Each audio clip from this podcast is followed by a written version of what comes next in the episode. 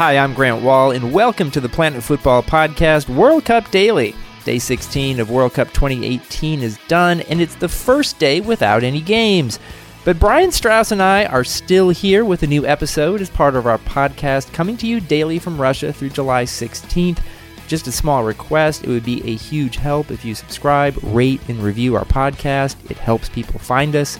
In this episode, I'm also joined by Sunil Gulati, the former U S soccer president and current FIFA council member, who talks about the successful U S-led bid to host World Cup twenty-six and what comes next for him after a turbulent year. Onward! Let's bring in Brian Strauss from his bat cave in Moscow. I am in my bat cave in Moscow. Today's the first off day we've had since the start of the tournament. Brian, how's it going for you?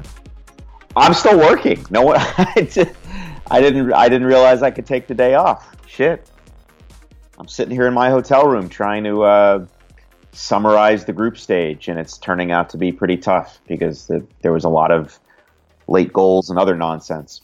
Well, actually, we're not taking an off day because we're doing this podcast, a daily podcast that we promised would come out every day through July sixteenth. So here also we are. True. Here we yeah. are. Um, though I will say that uh, I got a decent amount of sleep last night. I had a nice lunch with uh, my friend Gabriel Marcotti. Uh, I got a massage. Um, I'm semi feeling like a human being again. Wow, that's I I've I had an apple, um, and I'm wearing a clean T-shirt. That's all I got. Some days you're not wearing a clean T-shirt? The last couple days, I have not been wearing a clean T-shirt. Okay. Good yeah. to know. Good to know. Laundry, you know, we we talk, I think we did the laundry chat. Anyway, we're just we need we need some knockout round games to talk about. One more day. Well, we've got some knockout round games to talk about. First off, though, let's uh, just look back a little bit. I know you've been writing on this today uh, at the. the group stage. Biggest surprise, obviously, is Germany, the defending champion, not surviving to the knockout rounds. Um, other storylines, and I'll sort of let you choose what you want to start with here. I'm thinking V A R uh, and its impact. Um, I'm thinking uh, no African teams coming out of the group stage. This is also a very UEFA, CONMEBOL heavy uh set of teams that have come out of the group stage. Yeah, I think it's funny. To me, I I, I think, as I've said before, I know V A R is a thing. Um, it just doesn't, I know it's important. It just doesn't grip me like it does some people. I expect every World Cup to be dominated by UEFA and South America, so that's not a shock. Um, for me, uh, what I take away from the group stage is just how how tight the games were. Um You know, only one zero zero game, and I and, and I realized zero zero games can be tight. But every team, every team in this tournament scored two goals. Nobody was really out of their depth. There were twenty goals scored in the ninetieth minute or later. So many games decided in the final seconds, in stoppage time. Um, like I said, only one uh, zero zero game. I think I think I counted. I think there were eleven combined in their group stage at the past two World Cups. Um, so close game, only three teams go three and oh. Um, so close games, games down to the wire, games decided by fine margins, groups decided by fine margins, including one, uh, by the finest margin ever, ever employed. Um, so that for me was, was the story. And yeah, um, most of the big teams still got through. There's always one that goes out, right? I mean, you know, Spain went out, uh, four years ago. Uh, Italy went out. You know, defending champions have had trouble. So on one hand, that that impacting Germany, we'd like to think they're above that. Obviously, they're not. Um, but on the other hand, you know, not even though big teams got out, there are still some some smaller teams, some eliminated teams. I think we all wished uh, we could have seen more of, right? Morocco, Iran, uh, Peru, Senegal. Um, you know, these teams were competitive, and so that that's what stands out about the group stage for me. Yeah, I'd include Nigeria in that group. I don't know if I would include Iran, actually, just in terms of watchability. But um, yeah, there are a lot of teams that didn't get out of the group stage that played pretty good soccer. Uh, and it wasn't crazy to say that Peru played the best soccer of its group that included France and Denmark, but didn't get out. The Danish, the Danish coach said as much. Yes. What's yeah. his name again? Don't know. I just wanted to see if I could get you to do it. I kept nope. asking Kid Abdo last night on the Fox uh, show in between segments if she could tell me the name of the group after Group G, just because I like hearing her say Group H. Excellent. Uh, she got mad at me after a while, though. Um, Deservedly, but it's, it's still funny. But um, it's a lopsided bracket, as we, I think, mentioned last night. Um, and, you know, obviously Spain and Croatia have, have uh, I think a, a lot of people are looking at that as a potential quarterfinal game. Croatia, if you're doing power rankings on performance on the field, might be right at the top. Um, Is uh, I think Luka Modric might be my uh, group stage Golden Ball winner. Um, just, just, just very influential. Um, three wins, three wins in a in a group that that was pre- that was probably one of the two most balanced groups of the competition.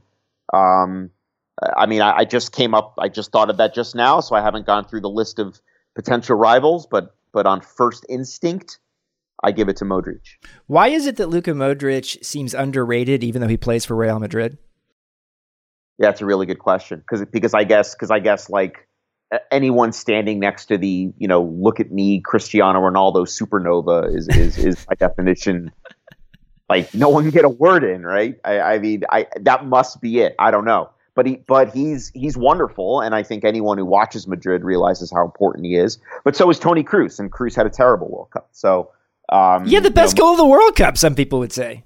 He may have, um, but overall did not did not play well. Um, had a great moment, uh, and um, but Modric has been fantastic, and he pulls the strings for Croatia, and and and and they, like I said, I mean they, they beat Argentina, Iceland, and Nigeria, and I don't know who am I who am I overlooking. I'm sure I'm sure someone, um, but. I'm- uh Not really. I mean, at this point, I, Cristiano Ronaldo was sort of the figure of the tournament for the first two games.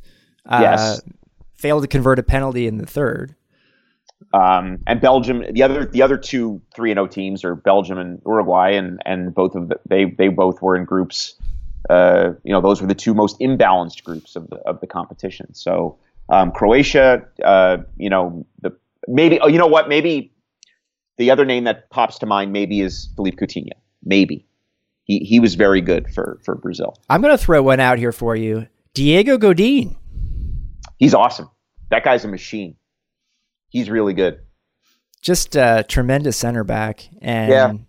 uh, I'm, I'm always going to I'm always going to going to be biased toward the attacking player, the, the but um, he scores but yeah, goals he, too, man. Not that he's had any in this tournament, but he scores goals. True.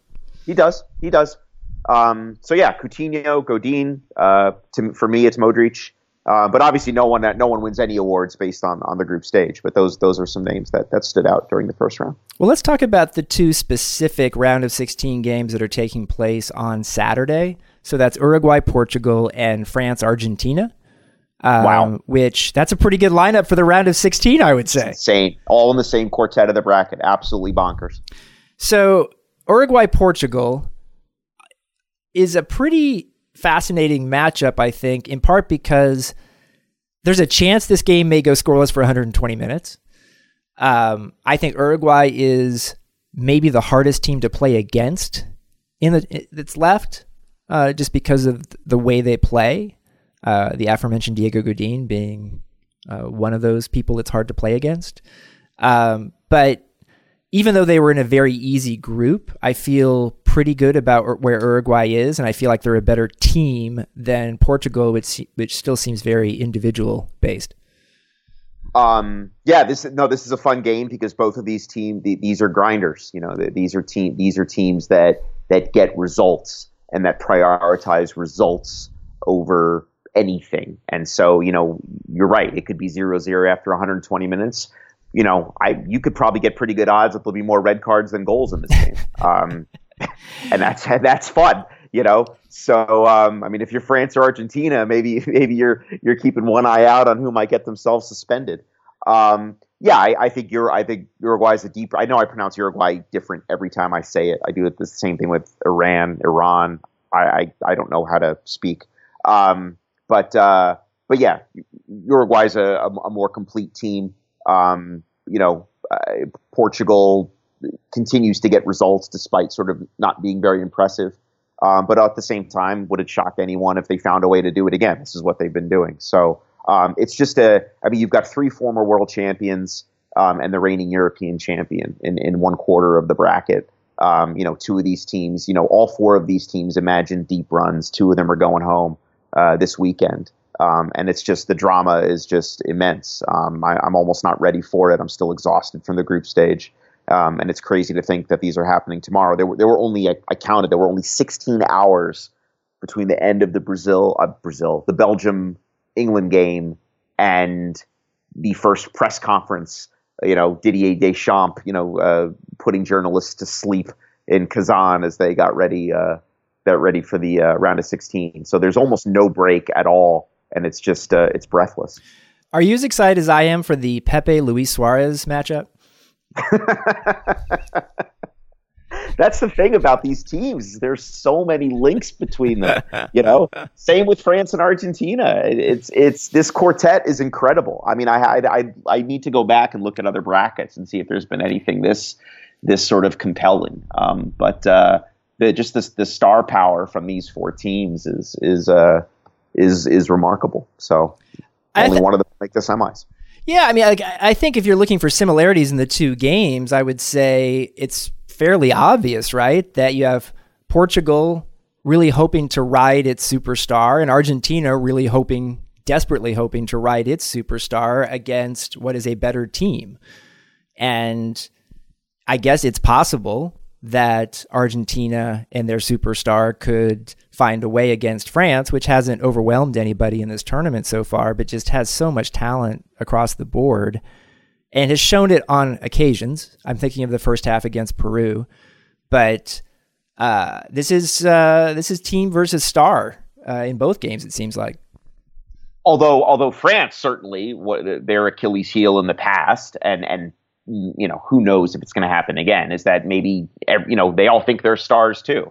And even though the likes of Pogba and Griezmann and, and those guys aren't at this on the same sort of, like, they don't have the same, you know, Q rating as as, as Ronaldo and Messi, um, you know, you, there there are a lot of big names on that team, or guys who think they're big names. And one of the sort of the narratives here in Russia is that Deschamps has somehow managed to sort of suck some of the the life and the joy and the and the and the dynamism out of this team, and that they just look kind of sluggish. And and you know, after after Germany got knocked out, there were there were some comments coming out of Yogi Love and some of the other guys about how, you know, we didn't have some great friendlies coming in, but we've always flipped the switch before. We thought we could do it again. And I wonder if the same thing's going on in France. I mean, they they they look up and down that roster and they're like, you know, they should win the World Cup, and and they just haven't looked uh, like they've hit even even fourth gear yet, much less fifth. And and maybe they think, well, you know, we're just playing Denmark and, you know, Peru and, you know, whatever. We'll sort of glide through that and then we'll we'll hit the gas. But that's not always how it works. So, um, you know, Argentina is, you know, they're unpredictable. Messi can turn a game by himself. Um, you know, they've got guys who played in, in big games and play at high levels. And and and they're not, France is not going to just be able to walk in there and, and win with their roster. Um, so it'll be really interesting for me to see if uh, Deschamps knows how to cut this team loose, and then and to see if they can play to their potential, because they just haven't yet. So is Deschamps, with some of his star players, a little bit like when people said Dean Smith was the only person who could hold Michael Jordan to under twenty points a game? I, I'm going to take your word for that. You are the college hoops expert. I will take your word for this. I've heard that. I've heard that before. I have heard that before. Though it should be noted that Michael Jordan won a championship at North Carolina. Um, I do know I'll be watching this game with Fox executives, uh, and that they would be absolutely thrilled to have a quarterfinal featuring Cristiano Ronaldo against Lionel Messi. That is one of the options. That would be that would be a titanic, immense game. Back in my uh, back in my beloved burg of, of Nizhny Novgorod, uh, on on July sixth, that would happen. Um, so all of the permutate, yes, I, I realize that that would be a ratings bonanza. Uh, but all of the permutations out of that quartet are are pretty delicious. And then, of course, whoever survives, um, you know, likely has a semifinal against uh, uh, Brazil or, or Belgium. Uh, no disrespect intended to Mexico, but I don't I don't see them getting through uh, both of those games. But um, yeah, it's just that, as we talked about, that half of the bracket is stupid, and and um, there are going to be some teams going home early, big teams, big players. Which of, which of the games are we least excited about? Sweden, Switzerland, maybe. Yeah, that's a that's a tough sell. Um, Spain, Russia. I mean, I'm going to Spain, Russia.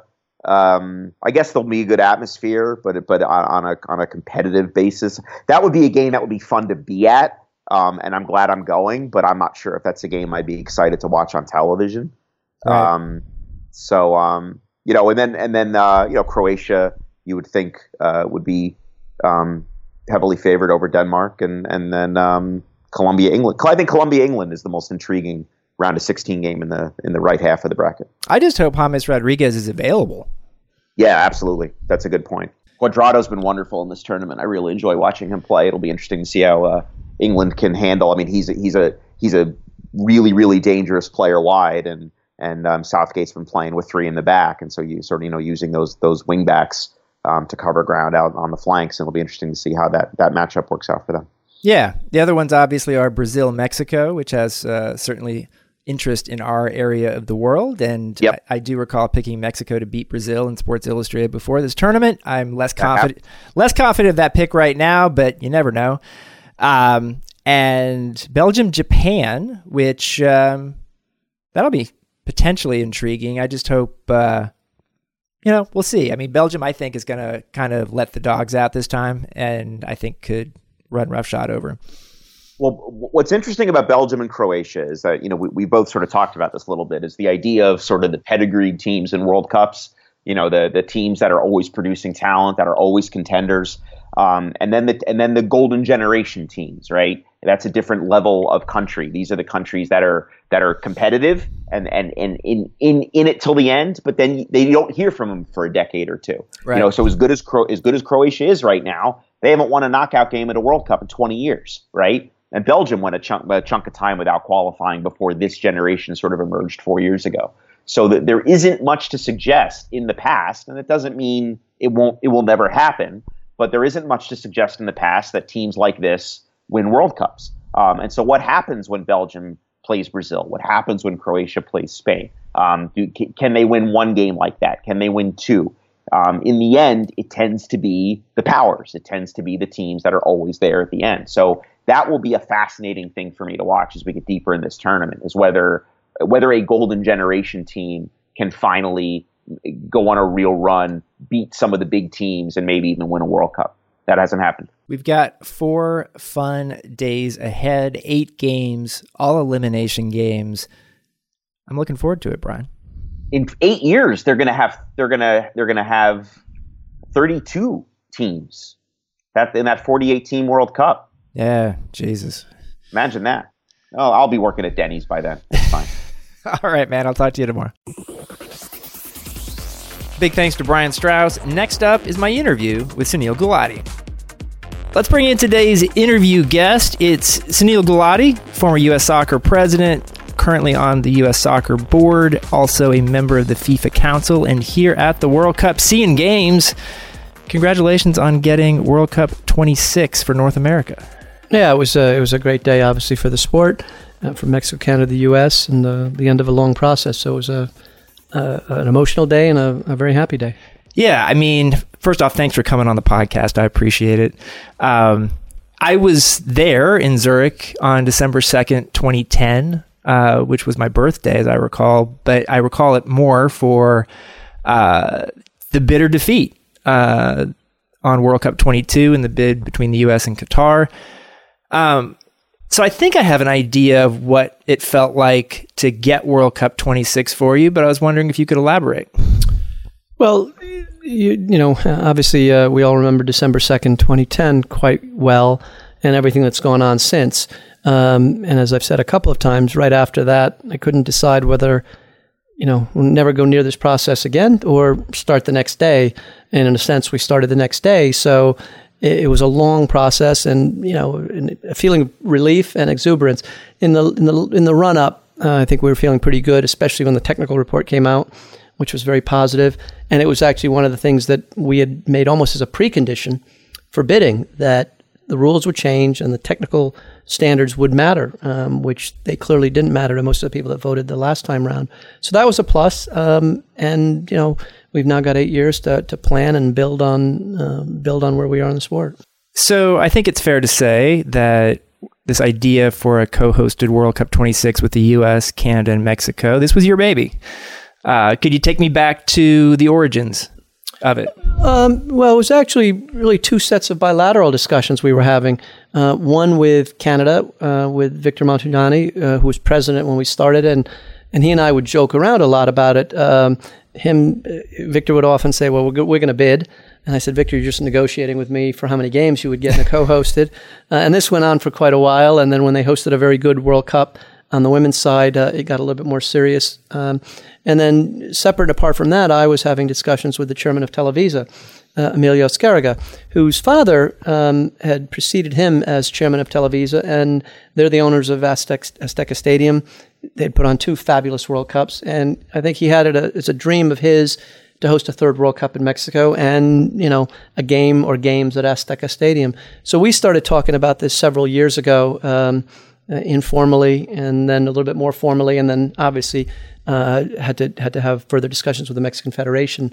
But that's really how it started, was with two sets of bilateral discussions, one with somebody that was outside the Mexican Federation directly, but an owner of a team and of an important partner of the Mexican Federations, and, and with Victor. Okay. Um At what point did it become pretty helpful to the bid for it not just to be a U S A bid?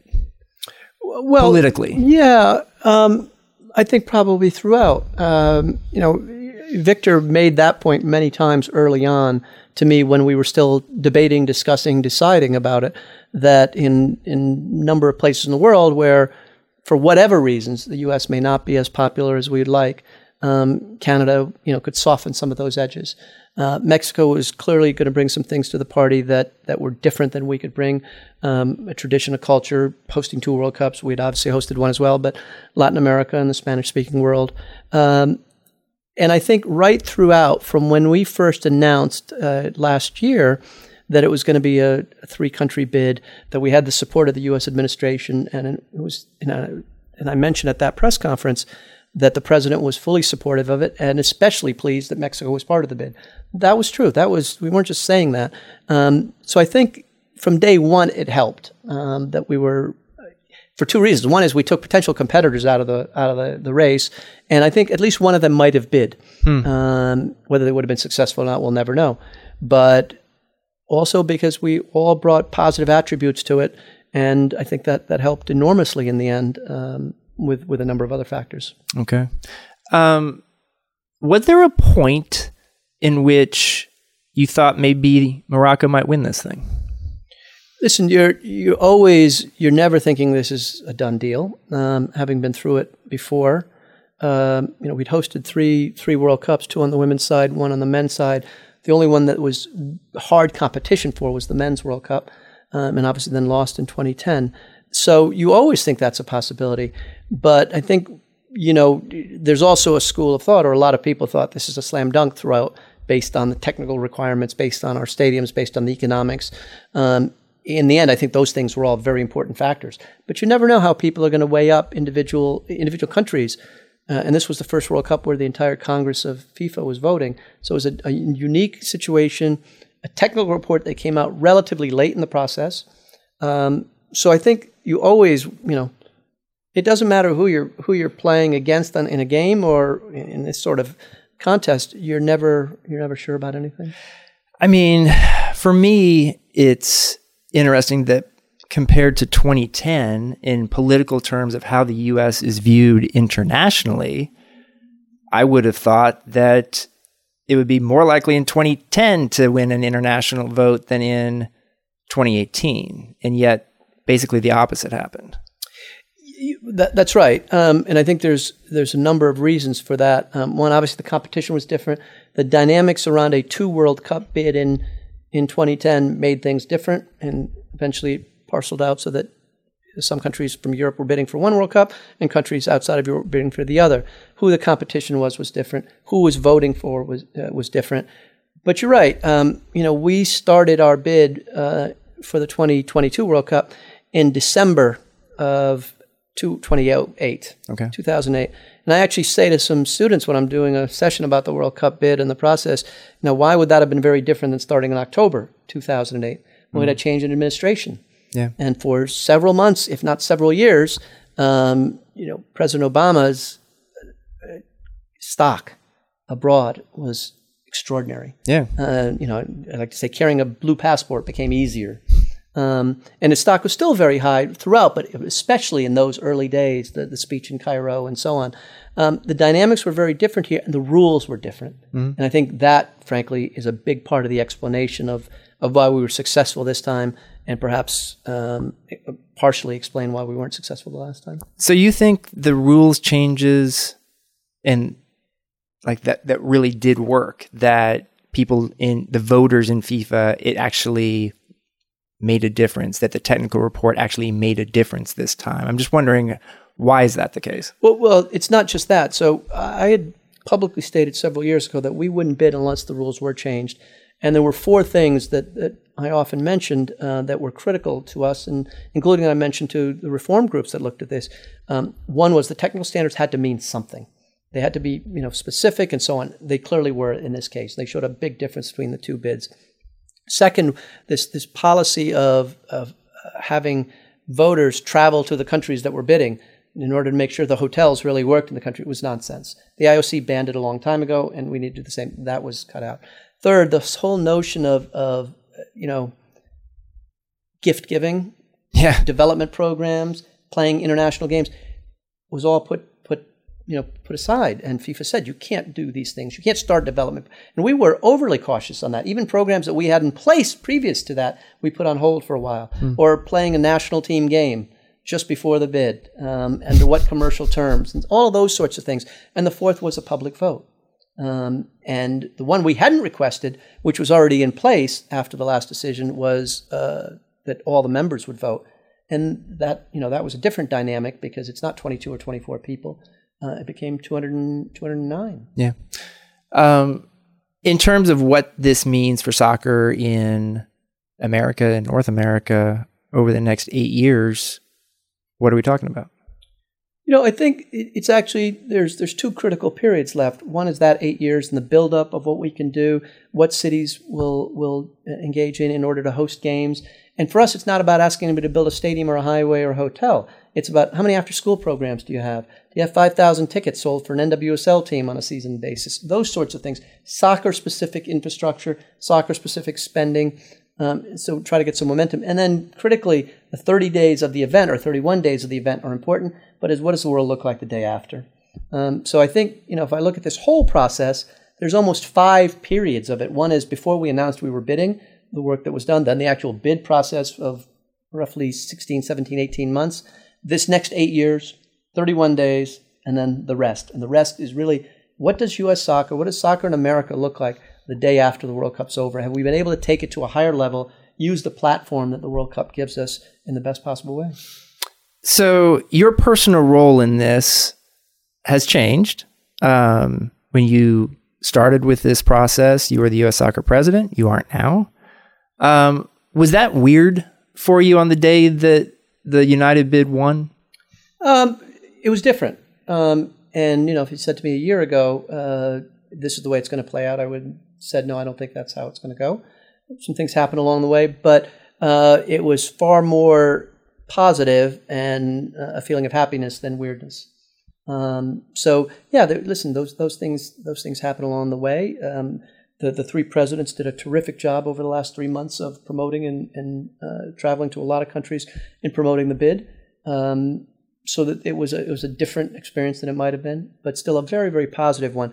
And I look at this whole thing not as, you know, in terms of the personal side of it, I look at this as a thirty-plus year participation in the sport. Um, and to be hosting the World Cup again, which, you know, will be the second time in my lifetime, uh, that's pretty good. Yeah. Um, what are you up to here at the World Cup? Um, so I'm here as a member of the, the FIFA Council, um, going to a lot of games, as it turns out. Uh And and we'll go back. We went back to the States once last week for a friend's uh, friend's uh, engagement slash wedding, um, but I've been to a lot of games. And you spend a lot of time here. In a, in a situation like this, where there's not nonstop meetings, is the time where you get opportunities to spend meaningful time, dialogue time with whether it's FIFA council members or other members of the soccer community, and that could be everything from media and journalists to the local organizing committee to even, you know, I've had some interesting discussions with some referees here or hmm. people that are working on the referee side of things for FIFA. FIFA council members, member association presidents, all of those things in a different setting. And then obviously the, you know, the, the games themselves are the centerpiece of it. So every day there's uh, somewhere between two and six hours of, of soccer. Um, I've been to a game, I think, uh, all but one day that I was here. So I think I've been to eleven games. Nice. Um, certainly go to some round of sixteen games, the quarters, and so on. So that that part is uh, that part is terrific. So you're on the FIFA Council through twenty twenty-one? twenty Yes. yes. Okay. Um, have you thought about what you want to do with that time on the FIFA Council, and then also what you might want to do after that in soccer?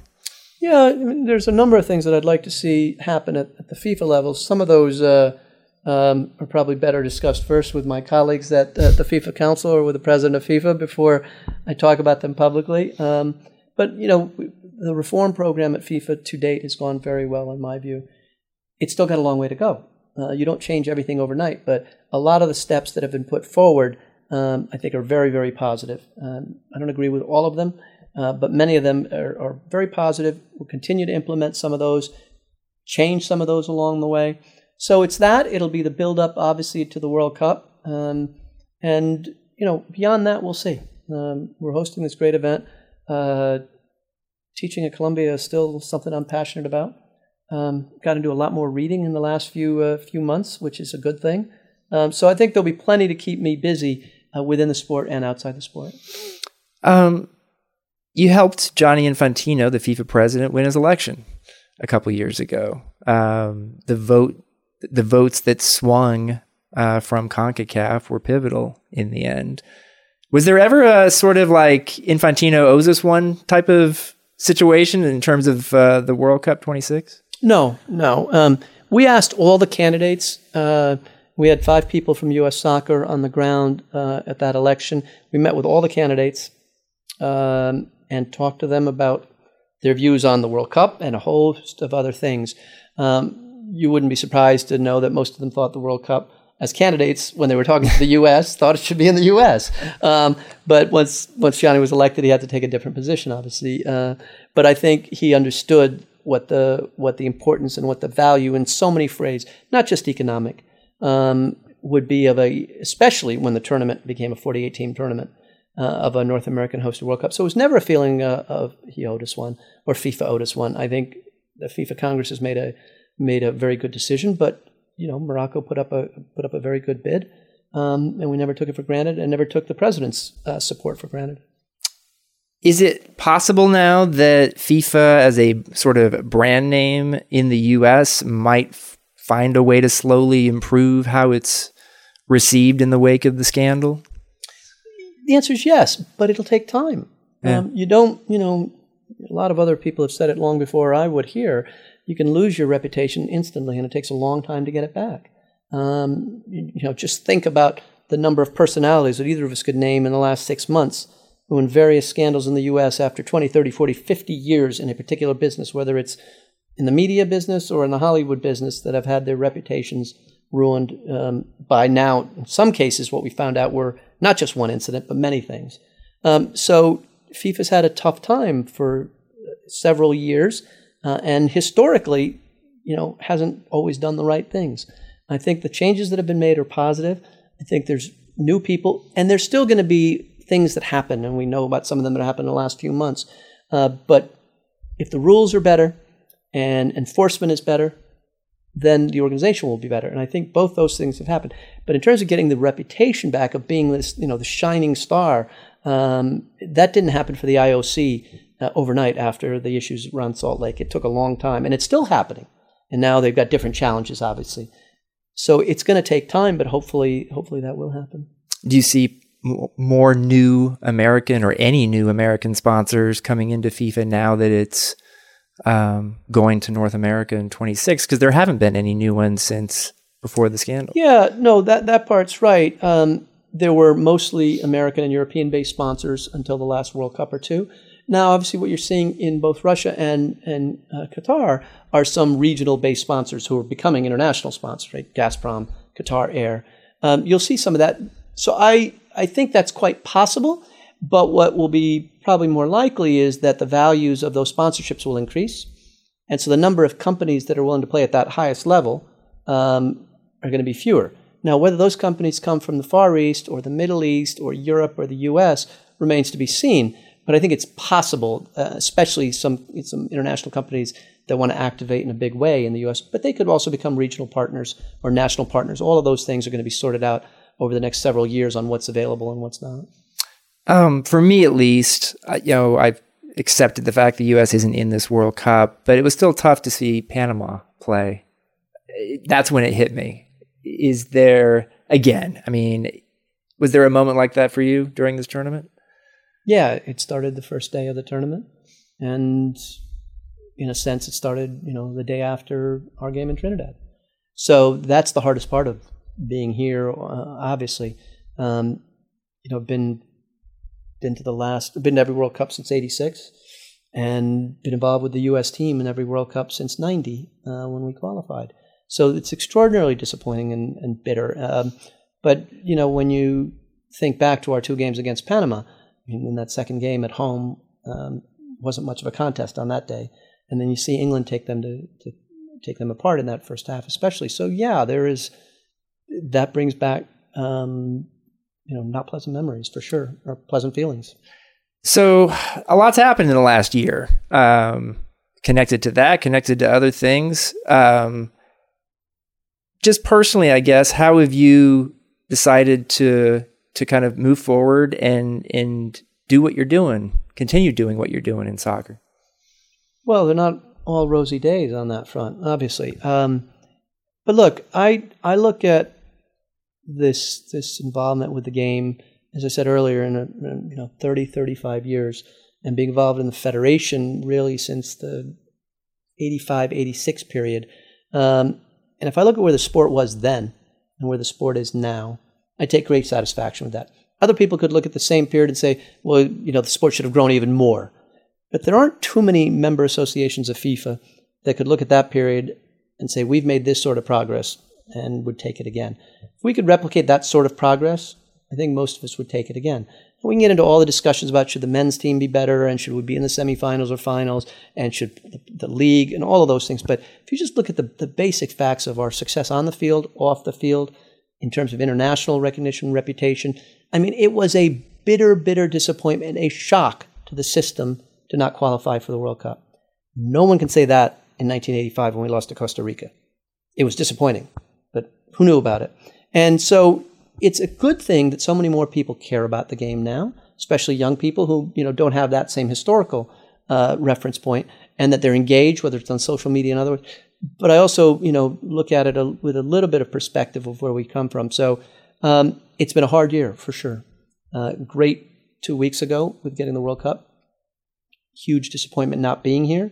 Um, what I consider a, you know, an electoral campaign that could have been far more positive, um, uh, whether people were shooting at each other or just misstating facts. And I've talked about this before, and there's not a reason to go on that. And some of that continues now. When you know, when I see people misstating facts about U S soccer's financials or about the rationale about decisions that were made, whether it's regarding leagues in the U S or youth soccer, all those things, um, there's a whole lot of history and, and information available uh, if people want to spend some time on it. So I'm I'm tremendously proud of where the game has come in the last thirty years. I'm not talking about my involvement. I'm talking about where the sport has gone. If we continue that sort of progress for the next couple of decades, I take that in a heartbeat. Um, I've been working eighteen-hour days here uh, and enjoying them at the World Cup. Um, so I haven't had a chance to even look at the financials or whatever. What are we even talking about with that? Uh, well, U S Soccer put out put out its financials. It took a little bit longer than usual mm. uh, to get the audited statements out because of Copa America.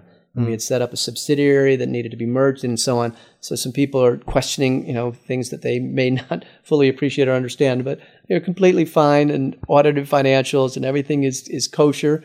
Uh, it just took a little bit longer, and you know, but it's it's listen with social media now, and I've said this often, and everyone understands without me having to say it, everyone has a megaphone, um, so you're not necessarily getting a fact check, double fact check, uh, you know, writer from whether it's Sports Illustrated or Fox or the New York Times. Somebody tweets something, and someone else retweets it, and that's the third retweet from somebody who does you know fact check things, and all of a sudden it's fact. And that's pretty nonsensical. I mean, uh, so there's a great positive role for social media, but there's a fair amount of nonsense that comes through as well. And, and it's all part of part of the game. I uh, will look forward in late July or perhaps August to, uh, I'll take a look at the financials and see if there's anything there. But uh, need the time. Well, you're a Princeton guy, so maybe you want to get somebody from, you know, Yale or Penn to help you with that. But yeah, you can look at them. On that note, we will end. Thank you, Sunil, for joining the show. My pleasure. Glad to be with you. Thanks for listening to the Planet Football World Cup Daily Podcast. I'd like to thank Brian Strauss and Sunil Gulati, as well as everyone at Cadence thirteen and Sports Illustrated who supports this podcast. Please, if you like the pod, tell your friends, subscribe, like, and review it on Apple Podcasts or wherever you get your podcasts. It really does help the cause if you do, and we'll see you tomorrow.